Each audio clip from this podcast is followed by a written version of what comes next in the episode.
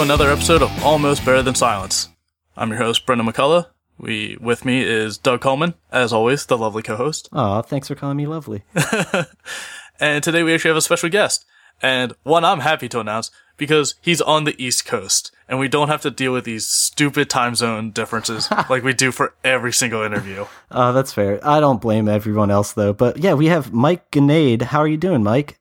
Good. How are you guys? Pretty Great. good. You're the co-founder of IndieGameStand.com, if I'm not mistaken. Yep, that's right. Oh, that's fantastic. Uh, glad to hear that somebody's in it for the game devs. Uh, would you like to talk about your website a little bit? Um, yeah, I mean, I guess for anybody out there who's not familiar with Indie Game Stand, uh, it's been around for a while now. We launched it back in, I think, September of 2012. And we started off just sort of as a daily deal site. So we spotlighted one indie game at a time uh, for a pay what you want or a really good deal. Um, so we've continued on that trend. Every five days, we have a new featured game that you can get for you know a dollar with a Steam key and everything else. Um, and then we also have a bunch of developer tools, a store, and a back end. Um, so indie game developers can easily uh, set up and list their game on our site, you know, in, the ma- in a matter of minutes, honestly. Oh, wow. That's handy. Yeah, you get that quick turnaround. Yeah, I, mean, the, the biggest barrier to entry is just they have to fill out a quick, uh, you know, like uh, application. And we just look all those over because, uh, believe it or not, we get a lot of spam. So I was just going to ask that exact question. How much of it is actual junk?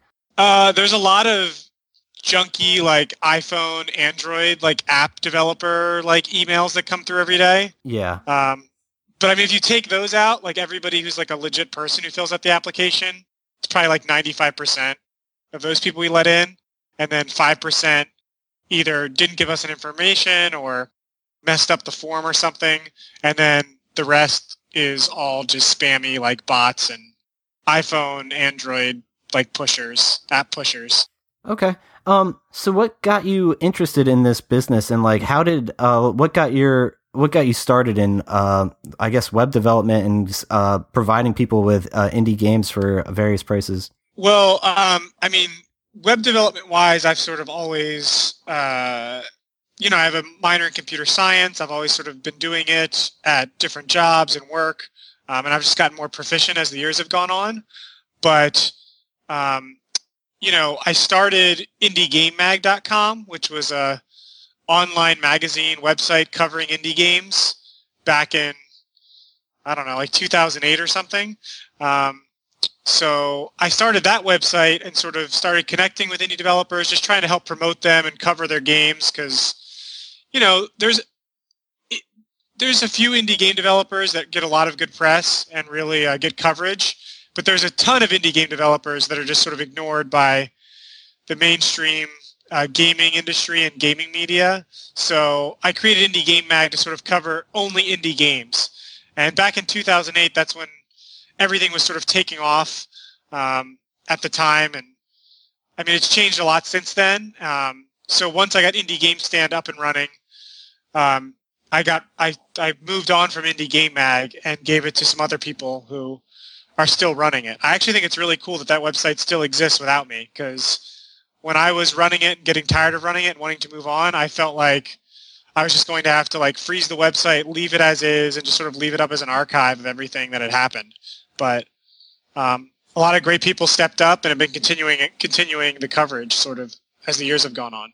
Oh, that's tremendous. Seriously. I've uh I one of my mentors, John Sonmez, he had a podcast where he kind of passed the the flame over to somebody else and he was like, "Oh, you can carry this torch," but they kind of dropped it after a couple episodes, which is a, a total shame when that happened. So, I'm really grateful to hear that your uh, older website's still up and running. Yeah, I mean, at least as far as I know, last time I checked, which has been a while, but I'm pretty sure it's. I mean, it definitely still exists. The domain's still up. Well, that's Um, good. Yeah, it's heartwarming when you know, as a parent of something you created, is able to walk on its own, even when you're not Yeah. looking after it. Yeah, I mean, um, in my opinion, uh, the old site design that I had was better, but um, you know, the new one's sort of more like probably mobile friendly or something. Oh yeah, Mhm. that's something you have to be aware of. They did days. they did change it. Like it doesn't look the way it did when I, you know, they definitely rehauled it. I mean, it was a WordPress site, so they just sort of rethemed it and picked something they liked or whatever. Yeah, that's what our website is as well. Yeah, I'm looking at it now. It's still going. They put an article out yesterday. See, Excellent. there you go. Yep. Cool. Well, then here's uh, a quick question for you. I mean, you uh, you have to be in contact with like hundreds, if not thousands, of indie game developers over the years. Like, what would you say are some of your favorite uh, uh, developers that you've met and corresponded with, and do you still stay in touch with them? Um, yeah, I mean, I guess, um, you know, some of my longest friendships are with some of the indie game developers in the Philadelphia region. Okay. So, um, studios like Cipher Prime, Will Stallwood, and Dain Saint there. Um, I've known them for a long time. I actually interviewed them in person for Indie Game Mag years ago. Um, and there's a lot of other developers in the Philadelphia Game Forge and scene that I've sort of known. Um, but I have come across other people just at conventions or have interacted with us at Indie Game Stand. Um, so people like Joe Mirabello, who did Tower of Guns, and um, you know RoboBob behind Memoria. Um, some of those people who I've seen at conventions and sort of touch base with every year. Uh, I've had some really close friendships and fun times with as well. Okay, that sounds yeah, that's awesome. Wow, uh, we're we're kind of based right outside of the Philly area. I didn't even know we had that many devs locally. Well, I mean, we don't have any. The big thing that Philly's lacking is I think it's the only major city without like a AAA or larger game studio sort of supporting the indie game, game developer scene. Like it's literally all students and indie developers. Yeah. Oh, Like Boston, for example, has a bunch of college kids too, indie developers that are like college age kids, but they also have like Harmonix and a few other big studios to sort of bolster the community and give some industry experience. Exactly. And in Philadelphia, that's sort of what we're lacking. Um, I mean, Cipher Prime is the most experienced. I think they've been around for, you know, over six years. Um, but they've had, you know, they've gone up and down. They've had some tougher times, and um, you know, I remember at one point their their studio was like five or six people, and now they're back to the two original founders again. oh wow. But they do have a Game Forge there, which is sort of a co-op workspace, and there's a lot of other people in there. Um, you know, but I mean, again, it's we don't have anybody like notable, um, like some other cities, obviously. yeah. Yeah, nothing like a branch of Ubisoft or Exactly, like uh, Microsoft or something like that. yeah, I mean, even like Baltimore and and Washington D.C. area has um, some big studios, I think. Oh yeah, like Bethesda's. Uh, Yeah, Bethesda Maryland. So that's we're sort of stuck in the middle here uh, without any major studio or industry support. So I feel like that's just a perfect summary of Philly in in general. yeah, there's a ton of like ones. healthcare, uh, like startup ventures and Oh, yeah. pharmaceuticals, like tech stuff, but not a lot of game stuff. Yeah, you're we could, absolutely right. we could save your lives, but it's not entertaining. I think our biggest hit is like uh, those touch screens in bars, like Oh yeah. That. That is based in the Philadelphia area. I think that's our biggest uh, claim to fame right now. If you played like those. Photo Hunt at a bar, that's then you played a Philly uh, game. there you go. I forgot all about those. Um, but I know uh, we've talked with DJ Cutman, who is local to the Philly area, and there's a surprisingly large amount of like video game music, uh, like artists and chiptune artists in this area. oh yeah, I mean, there's definitely you know uh, a sort of like independent uh, artist uh, cooperative or or group in Philadelphia for sure. Yeah. So hopefully with like conventions, because I know the Wizard World's a huge one, and hopefully we can get you know maybe more video game centric conventions here. Maybe we can grow, and maybe that would attract a larger AAA studio to help development. Yeah, I mean, it'd be great to have some more conventions on the East Coast. I mean, we have PAX East, which is great for Boston. hmm Um, I don't know if you guys have ever been to Indiecade East. I've heard of it. but basically, from what I've heard, is that it's a. I've been to Indiecade East. I've never been to Indi- Indiecade proper in Mhm. California, but apparently Indiecade East is just like a much lesser, sad version of the the West Coast version, which is like an amazing, huge party event festival type thing. Oh. Well, maybe we're not missing out because I've heard plenty of stories from Dragon Con where it starts off like a regular convention and just turns into like Caligula, like just this weird, like drunken orgy of nerds and just kind of destroys the city for like a week. So maybe we don't want the biggest ones quite yet. Yeah, we do have one indie one that me and Bren actually met for the first time in person at. It's called Too Many Games, and I'm most likely going again this year, hopefully. yeah, it's based out of Oaks, PA. Oh yeah, Yeah, I've been I, I've, I've been to that. So is Cipher Prime. Um, Mhm. I've been to it a couple times. I think Indie Game Stand actually had a booth at one point a few years ago, but um, I mean maybe it's changed. But I just felt like that uh, convention was very much about sort of like collectors of like older games and and getting like physical copies of games. Yes.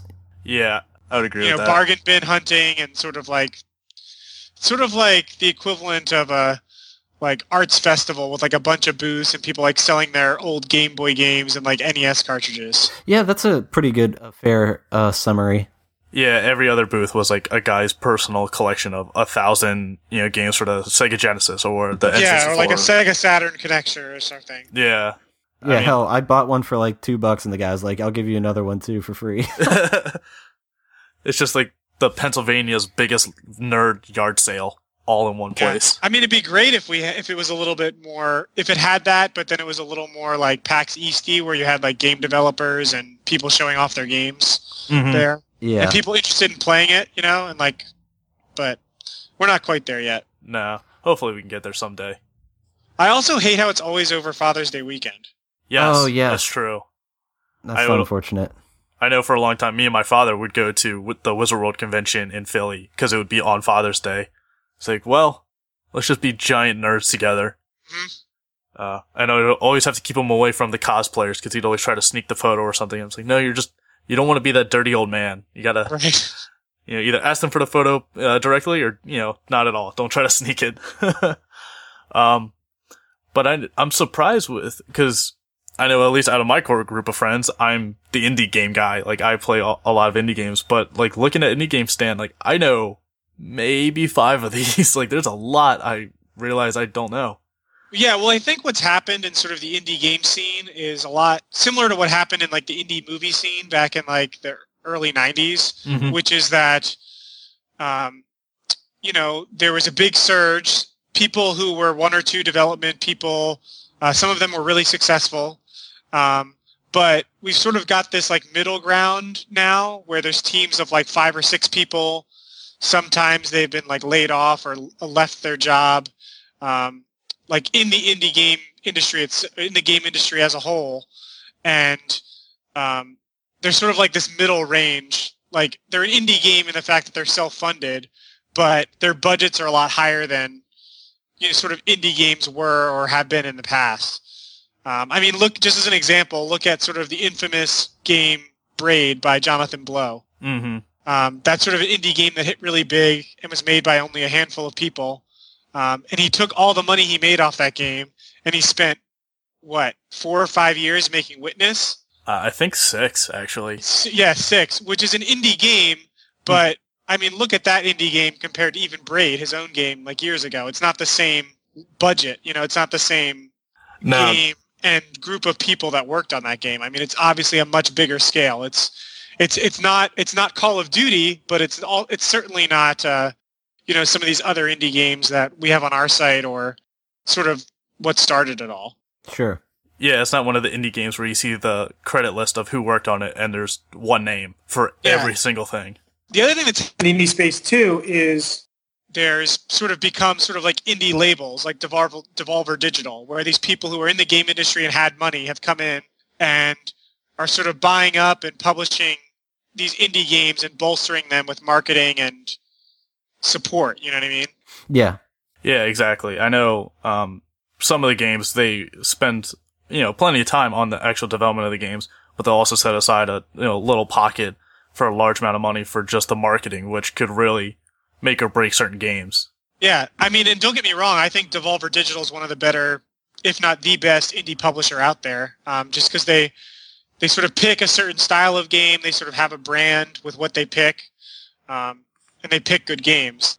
So, I mean, I get it, and um, I like it, but I think that's sort of why someone who plays indie games has heard about games like that, but maybe hasn't heard about games, um, you know, that some twenty-something made with two friends over the course of three years in his basement. You know, I was working a full time job or something like that. Yeah, I know we had the developers of Black Sea Odyssey on uh, a while ago, and their game just launched recently, and it didn't do as well. I know it didn't do as well as they were hoping for, and they were, I think they were still in college when they were developing it, and I think they just got out and are still you know just finished it.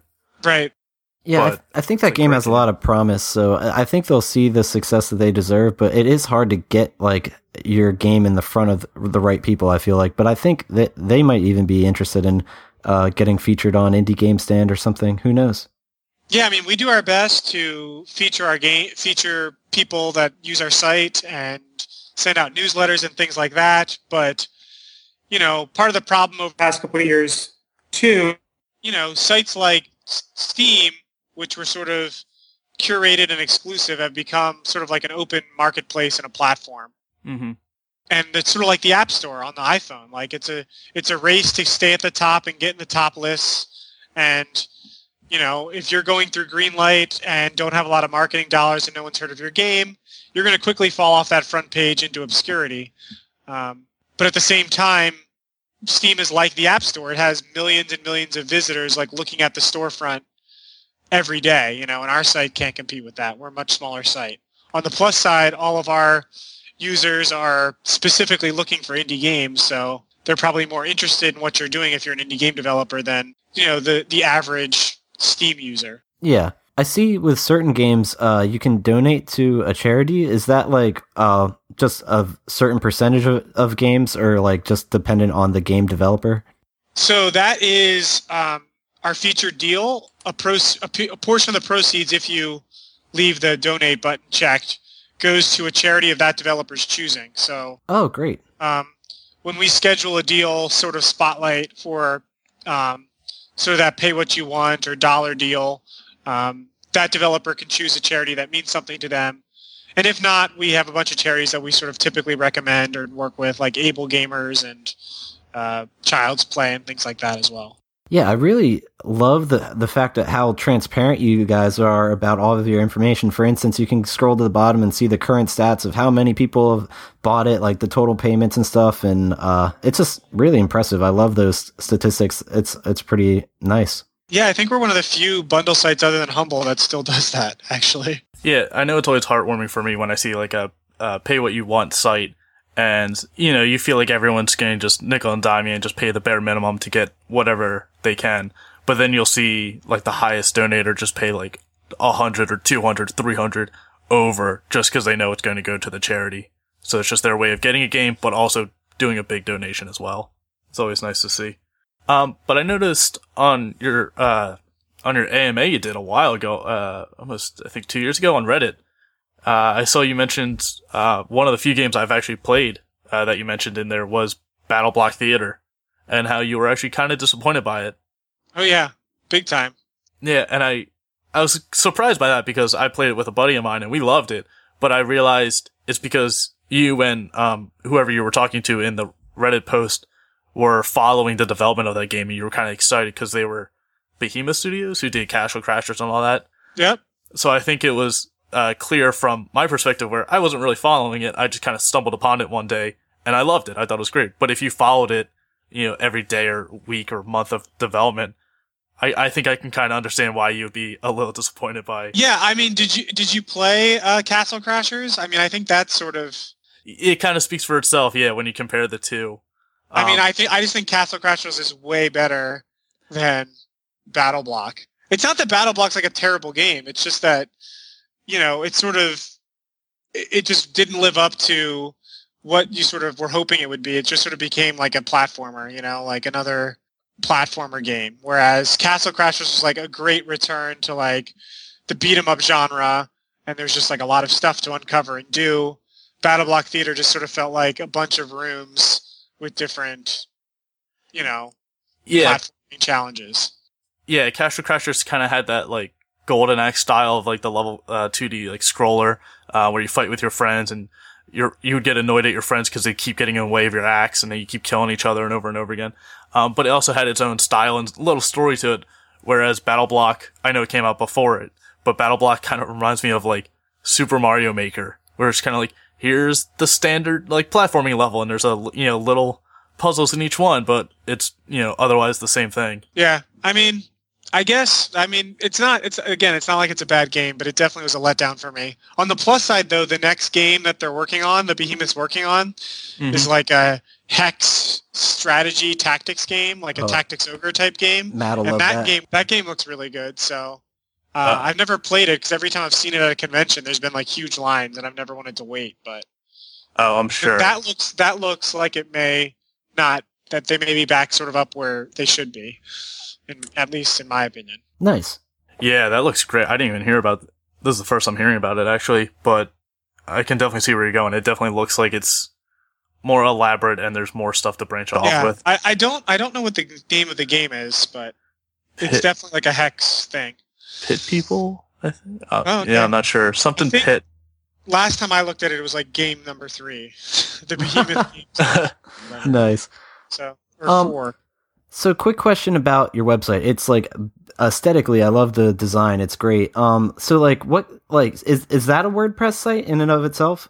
No, no, no. Indie Game Stand was uh, built from the ground up. I mean, it's PHP based like Wow. WordPress. but Okay. It's not. Uh, it's all homebrewed. That's impressive, and yeah, that's honestly a much better way to go about it. But um, did you build that yourself, or was that uh, something you did with a team? So um, the person who did all the web development initially um, uh, was a sort of friend of mine named Dan, and he and I sort of founded the website back in 2012, and then a year, a year and changing or so, um, we uh, I bought him out and sort of took over development of the site. Okay, fair enough. Yeah, I like that it's um, kind of like the darker palette scheme and not like so many other ones like uh, just looking right now, Reddit and LinkedIn, where it's just like blindingly white and you're instantly uh, backing away from the screen.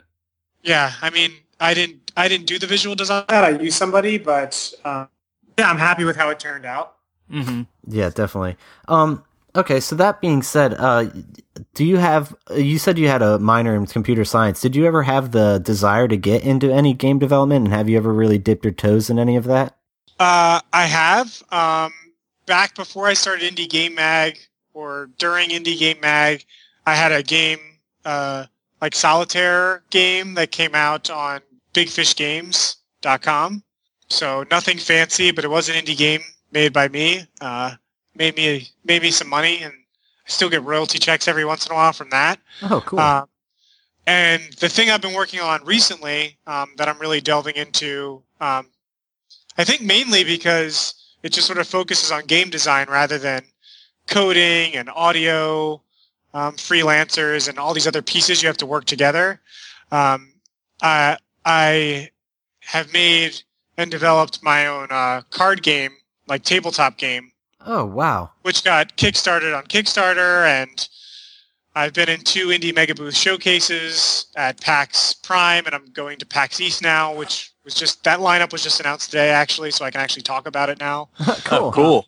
Exclusive. So- no, okay. Every, yeah, everything is uh, sort of coming along well, and the the mass production is currently taking place in China, and hopefully things will make it across the ocean sometime at the end of next month, and then I'll get everything to my Kickstarter backers sort of the beginning of the summer. Um, so everyone will start. Everyone will be sort of playing the game soon if they haven't been to the few conventions that I've been to. Cool. What's the name of the game, if you don't mind me asking? Yeah, the, the name of the game is Brass Empire. It's a deck building card game. So I don't know if you guys play tabletop games, but if you played games like uh, Ascension, Star Realms, or Dominion, Okay. uh, that's sort of the core basic mechanic. Um, and then it borrows some combat stuff from Magic the Gathering, or or you play on phone or computer or Hearthstone. It has some Hearthstone elements too. Cool. Oh, awesome. Yeah, I'm a fan of tabletop. I only play. I haven't played any of the ones you mentioned. I only really play like Talisman, and I play it digitally now since it's on Steam, which is so much nicer than having to whip out an Oh old yeah, 80s I board played set. Talisman. Talisman's yeah, Talisman's a cool game. Oh, Um, definitely. Yeah, but I mean, uh, if you never played a deck building game, I actually, um, while I was at PAX South, um, a friend of mine had was a huge Magic player and a huge Hearthstone player.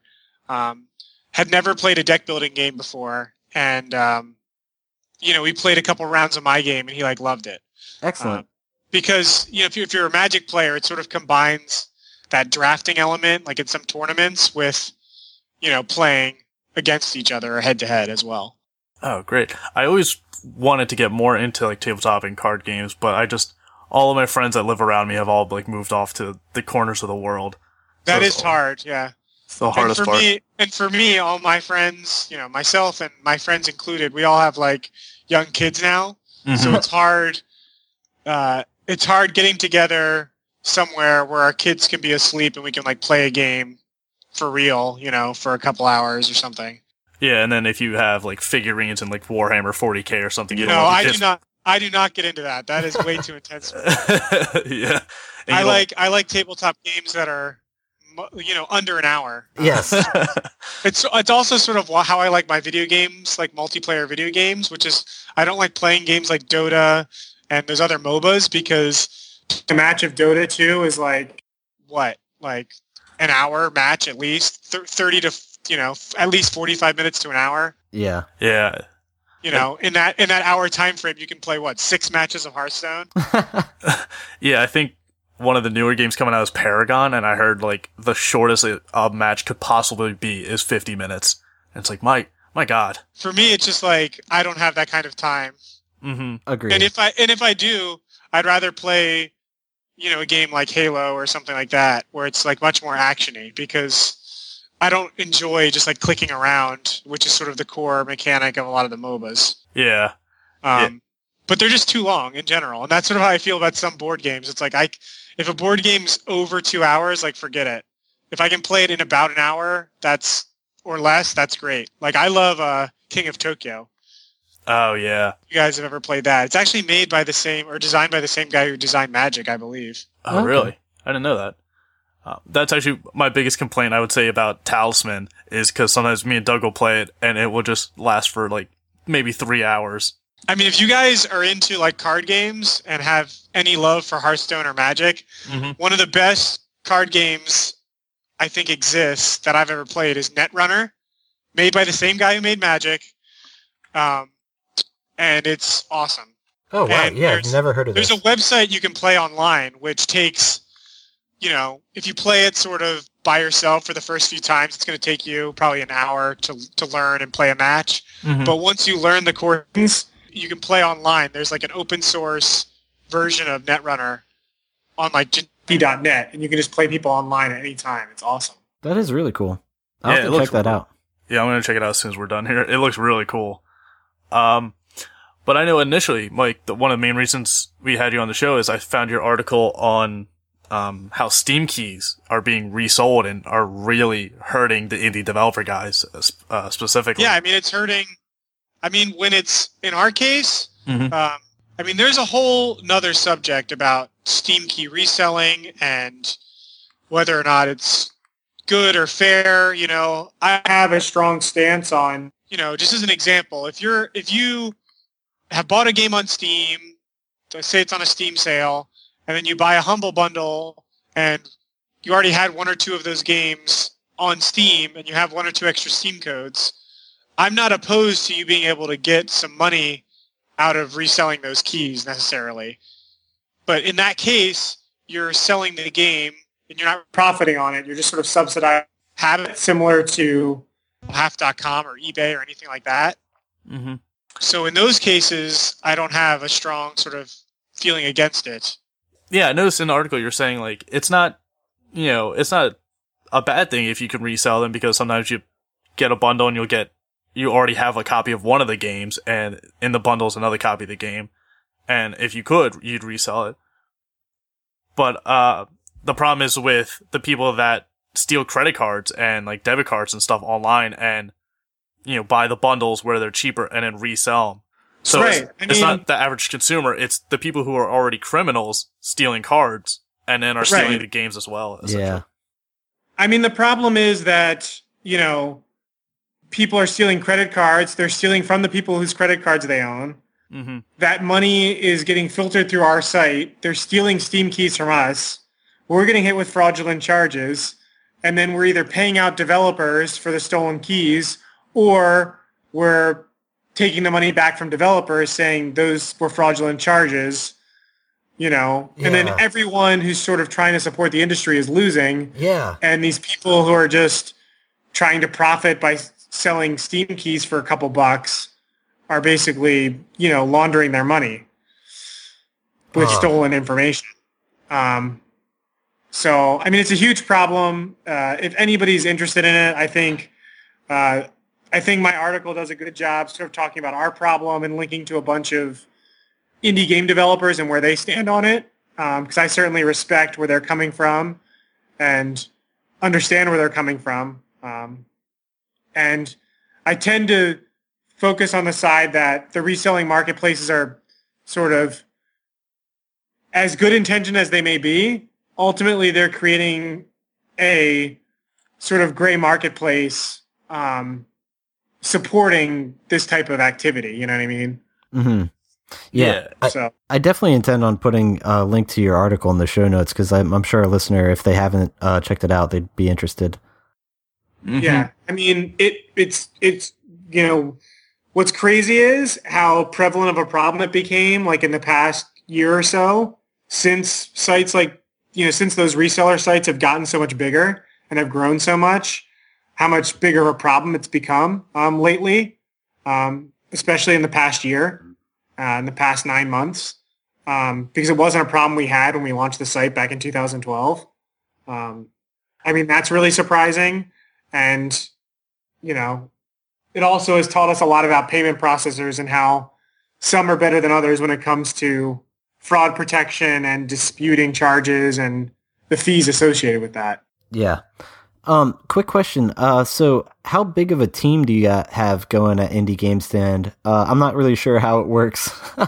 So, um, I mean, it's changed over the years. We've had interns, we've had people come and go, but right now the core team is myself. I'm sort of the lead developer. Mhm. Um, then we have uh, Matthew Cangelosi, um, is sort of our marketing guru and sort of pick, wears a lot of hats when it comes to uh, moderating the site and uh, tweeting and doing sort of social media stuff and newsletters and things like that. sure. Um, so him and I have been working together on it for a while now. He actually was with us even when the old founder Dan was with us as well. Um, and when Dan left and I bought him out, we sort of switched roles where he sort of became more business development, which is what I was doing, and I became more development.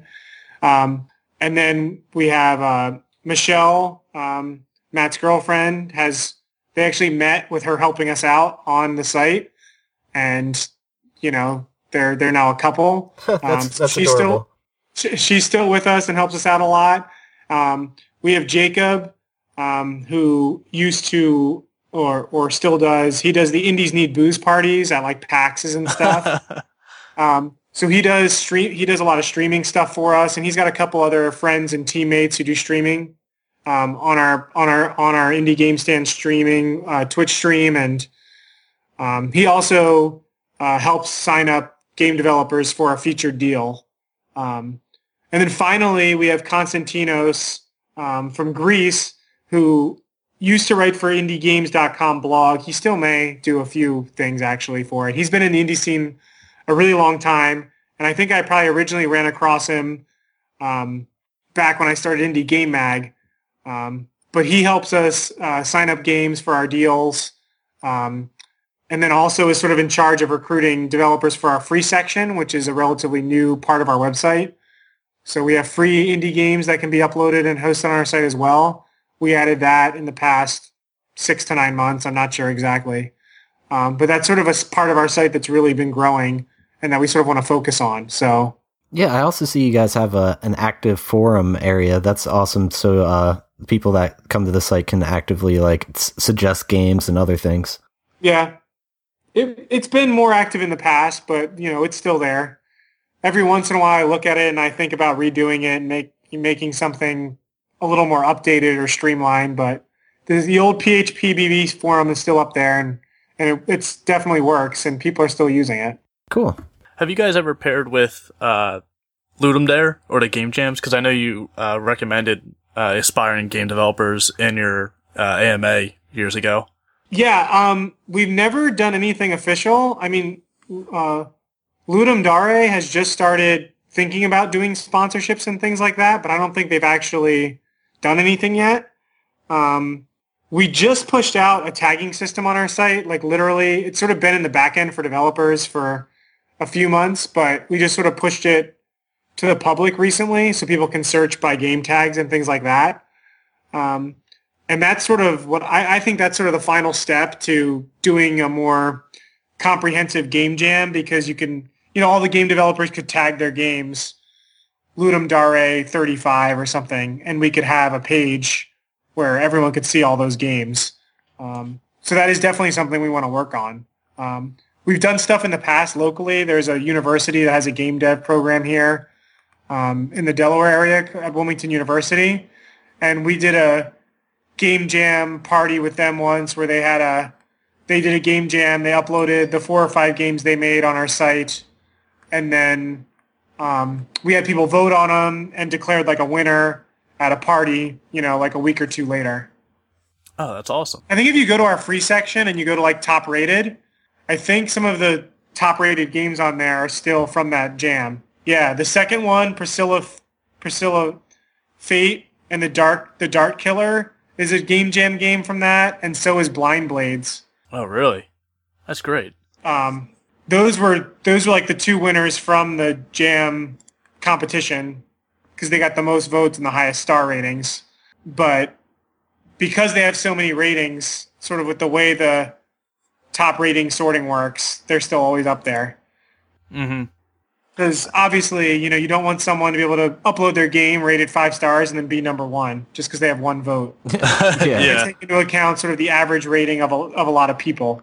Um, well, I, speaking of which, I, I noticed on your website, so you can go in and buy games individually, but you also have this like monthly subscription option. And I was just curious, like, how dedicated are is your fan base? Do you have a lot of people doing the annual th- thing or quarterly, or probably I would assume most people are doing the monthly subscription?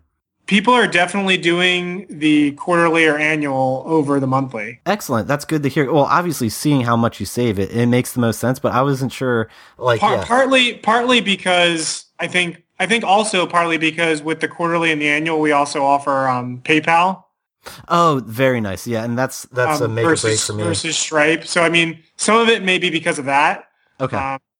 Because I know some people who are on like the annual plan from when we first launched it. When we first launched it, we had Stripe only.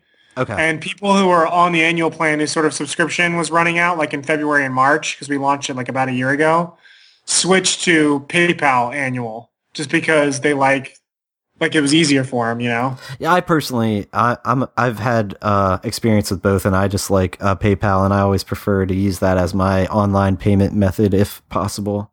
Yeah. I mean, I like them a lot because they have, they've been around the longest and they definitely have like the best platform when it comes to protecting a seller side of things with fraud and everything else. Exactly. I mean, we've been hit by fraud on Amazon and Stripe way worse than we were hit on PayPal. Jeez, and that's another thing. Like, do you? I don't know how frequently you would have to deal with something like this, but do you experience like hacker attacks, like de- uh, denial of service and stuff? Um, we do, but I mean, we've been using Cloudflare, which is sort of built to deal with DDoS service. So Okay. when it, when it happens, it's pretty obvious. Like the site runs slowly, or there's SQL locking up, and Cloudflare will let us know, and we can you can just sort of turn it on. You know, it's sort of an off and on switch where you can just tell Cloudflare we're under attack. Oh, and they'll instantly do this little thing where they basically have a little JavaScript detection thing in your browser for like a few seconds. So like if you went to our website, you have to wait two seconds while it just sort of was checking before it lets you in. Uh, just because it's sort of scanning your browser and making sure you're not like running a script or a robot or something. Gotcha. Okay. Well, that's a nice. so I mean, when uh, it, it it has happened, but when it happens, it's sort of like it's sort of just you go to you log into Cloudflare, you turn the you turn the sort of put the shields up to max. Um, I mean, the shields Cloudflare is always on and always it's always going through our site, but if there's an attack, you can tell Cloudflare to sort of be like really nasty to visitors and like super diligent. You just sort of put the shields up, wait till the attack goes down, and then turn it off. Uh, that whole time you were explaining that, I'm uh, picturing you in the Millennium Falcon, and it's like shields up. like, I don't know Yeah. why. I mean, it's just annoying. It's like you know, it's it's not, it's not like it's an, it takes a lot of our time away or anything like that. It's just an annoying thing where it's like, you know, imagine if you guys were playing a video game in the luxury of your home and you get like an email that's like, oh, you're getting attacked. Exactly. You just have to like log into your Cloudflare account on your phone, your iPhone, click, you know, click D, click I'm under attack. You know, wait until the threats go down because they have like statistics and analytics that they show you, and then switch it off again. So it's just sort of an annoyance more than anything. Yeah, That, well, that's why I asked because I was just curious uh, how frequent something like that happens as you get more uh, traffic. Because I don't know, our website has yet to en- endure anything like that. Knock on wood, but uh, but regardless, I, I was just curious as to yeah how frequent that would happen. Yeah, I mean, since we've been talking about the fraud, we've definitely been targeted more than.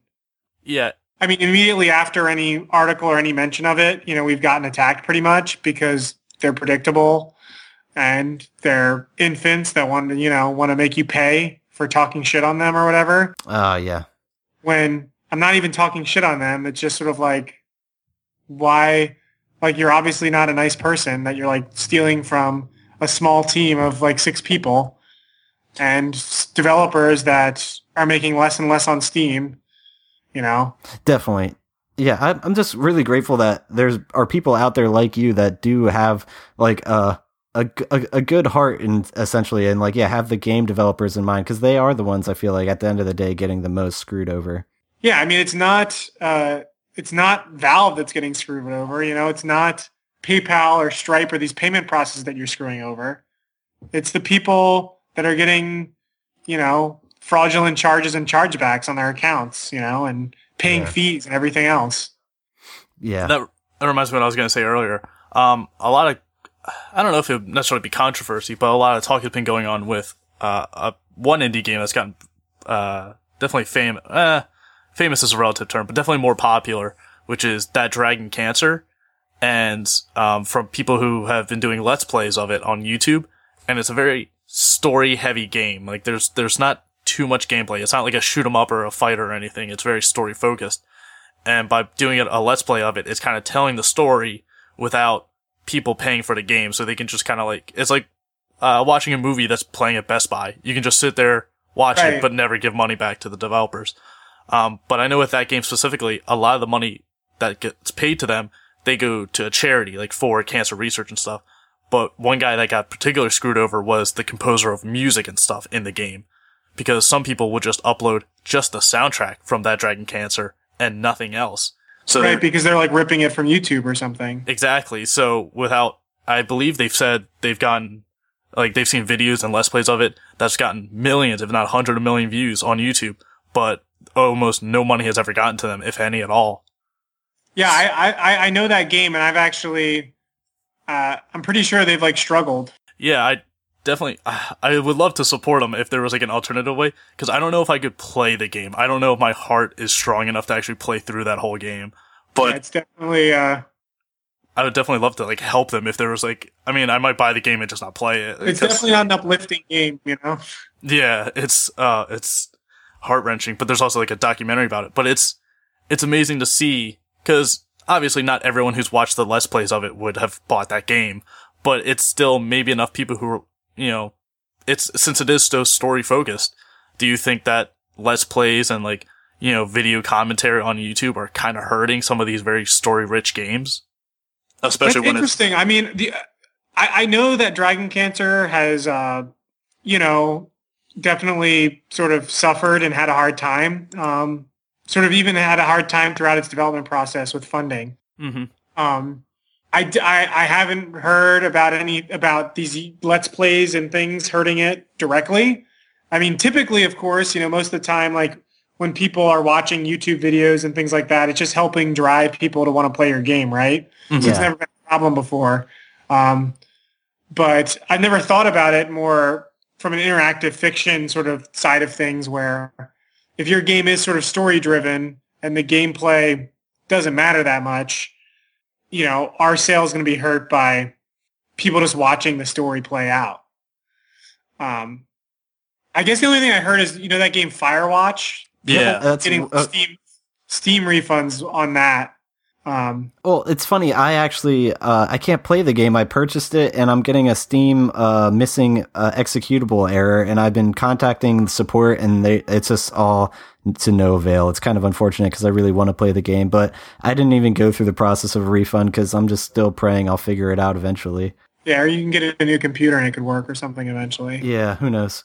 I mean, that's sort of. I mean, I've heard of that problem. Um, I mean, it is sort of interesting, and I wonder if if if that Dragon Cancer is getting that many views with like Let's Players and stuff. I wonder if they should, if game developers that have games like that should sort of make almost a movie version of their game that they put on their own YouTube channel beforehand. You know? Yeah, because I've noticed with some indie games where some people find that the story is the easier part of writing than it is composing the entire game around it and coding everything or writing the music for it. Like, because they could just sit in the room by themselves and knock out a story in like a certain in a few days.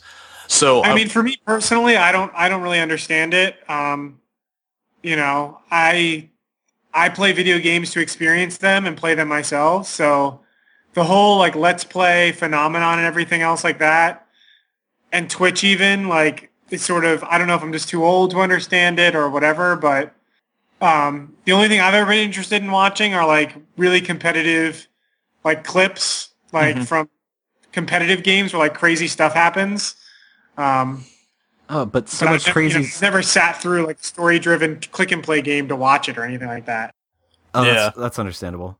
Yeah, I'm just wondering with games that are because there are these kind of new genre games like the walking simulators where not much really happens. It's just a pseudo interactive story it's telling. It's it's kind of less of a game and more. Yeah, I mean it's a really good point. It's I mean it's a really good point. I certainly can see how it could be a problem because if you just care about experiencing the story and you don't really care about playing, um, you can watch it for free on YouTube. So why wouldn't you? You know? Mm-hmm. Yeah, I, th- I, think people could feel the same way about like, well, Life is Strange is such a story-driven game. They could literally watch it and never need to play the game.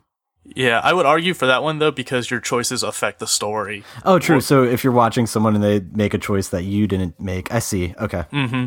But I'm wondering if like maybe they should have like a spoiler section to YouTube stuff where like if it is such a story heavy game, you can only show up to like halfway or so. That way it still entices people to watch it instead of just, you know, you see a 15 part let's play of that Dragon Cancer and you just watch the last one to see the ending. So, um, I would love to see if there was like a way to stop that, especially with the story heavy ones, but, uh, I don't know. Maybe, maybe it would have to be its own new genre of like visual novel or interactive novel instead of a, you know, quote, video game. I mean, the other thing too is there's games that have done well, like Heavy Rain was a pretty story driven game. Mm-hmm. Oh, I loved it. That you could just watch, I guess. Yeah, you definitely could. Yeah, it's it's tricky now with all these new games, but I also think ultimately you've got to compel the consumer to want to buy the, and play the game and experience it themselves. I think so. Yeah. I think games like that Dragon Cancer and Firewatch are probably more the exception than the rule. Yeah, that makes sense. Yeah, I'd agree with that because seeing something like something interactive like Castle Crashers, you you want to play it yourself. You want to do those things. But there probably is something in those few games that are experiencing that that are that are missing something, or you know, like why is that Dragon Cancer? Why do people not want to buy that game and play it and just want to watch it on YouTube? But they'll play like you were mentioning before, Heavy Rain. Is it because just because you have a few choices and it's a little choose your own adventure and they want to make their own choice and see all the different possibilities? You know what I mean? Potentially. I also think the context. Why of, does why do Telltale games sell sell so well? Yeah, yeah. that's a good point. Um, I'm saying like it's definitely a game design thing probably that we're missing, or just something about the game just not being compelling enough to sell copies. I don't know. Yeah. I mean, either way, it's sad and it sucks. Yeah. Especially I, when that Dragon Cancer like has like what probably like a ninety percent plus rating. Yeah, and it's just going to such a good cause, and uh, the developers have just been through so much shit as it is. Like, yeah, uh, it's it's especially hard because of that game and because of what they've been through. Like Firewatch, it sucks, but that one really hits hard. Um, right. Um, I just want to play it. You guys looked up on Dragon Dragon Cancer how many copies it sold on Steam Spy? Uh, I can check that real quick. Yeah, they've only sold like fifteen thousand copies. That's what I mean. They they've said that they've gotten almost no money back at all. So I'm wondering. And that's after like a Kickstarter. Like you figure of those fifteen thousand, of like a thousand of them are probably Kickstarter backers. Yeah, at least. Yeah, it's it's so confusing.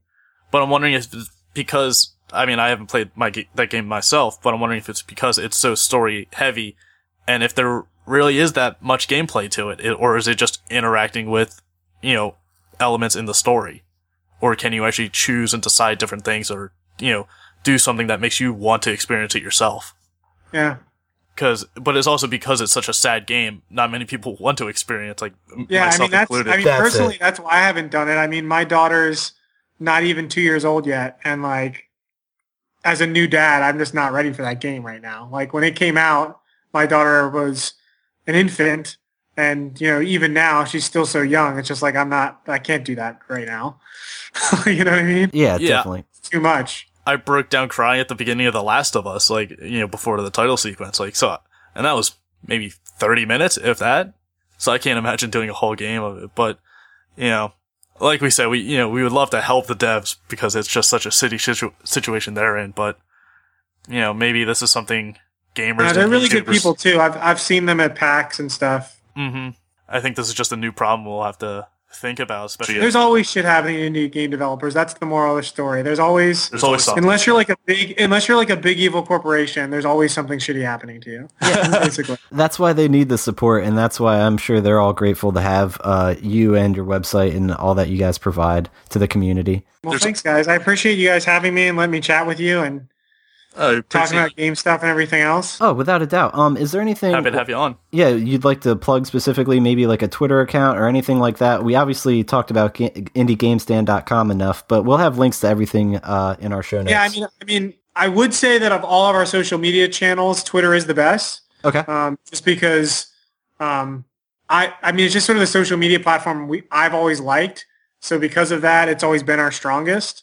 Um, but you know, we'll push out like free games that we like that we see pop up on our site that we think are cool. Um, we're always sort of linking to cool and other just indie game stories and stuff too. Um, you know, like just looking at our tweets today, we we tweeted about a couple free games, a couple new games. We talked about Pokemon Go. We talk about a stream coming up. We're going to interview a developer. We talk about new features. We'll call out sales. So, I mean, if you're interested in video games and indie games, it's definitely a good Twitter to follow. And we're really good about replying on that one in particular. So at Indie Game Stand on Twitter is great to follow. Um, but if you like Facebook or anything else, we're basically on everything. Um, so if you go to our website, indiegamestand.com, you can certainly pick whichever social media platform interests you the most. Oh, excellent. Awesome. And yeah, we really can't thank you enough for coming on our, our program. Um, uh, listener, if you enjoy our show, please give us a like or follow on Facebook and Twitter as well. Our handle's ABT Silence. Um, I personally am streaming every Tuesday and Thursday at twitch.tv slash ABT Silence. Um, how about, be, how about you, Bren? I'm just on Twitter at ABTS Brendan. Excellent. Um, anything we want to add before we wrap this up? Just Uh, if you want a really awesome uh, vertical side scroller, we've got Crimson Clover World Ignition on sale for another 76 hours for only like a buck. All right, awesome. I don't know Oh, if that'll be on sale by the time we get it, but if anyone is interested in it, I still recommend checking Well, there'll out. be and there'll always be something new there too, you know, and you can always you'll always be able to grab it in our store or something else too. Yeah, I'm definitely going to be checking out some of uh, your deals as uh, the days progress, and also that uh, card game you mentioned. Yeah, sign up for our newsletter. I mean, that's always crucial because I know people don't visit sites every day and don't keep track of stuff every day, but our newsletter is great and we, we send it out with every new deal. So you won't miss a deal if you sign up for the newsletter. And then we always will push a cool free game or something else just going on on our site in the bottom. So it'll be like, here's a new game that's on sale for a buck or 25 cents. And then here's this cool free game that you may want to play if you so if you feel so inclined. So Hell, can't beat that. All right, well, awesome. thanks again, and uh, I guess we'll get, see you guys next week. Bye.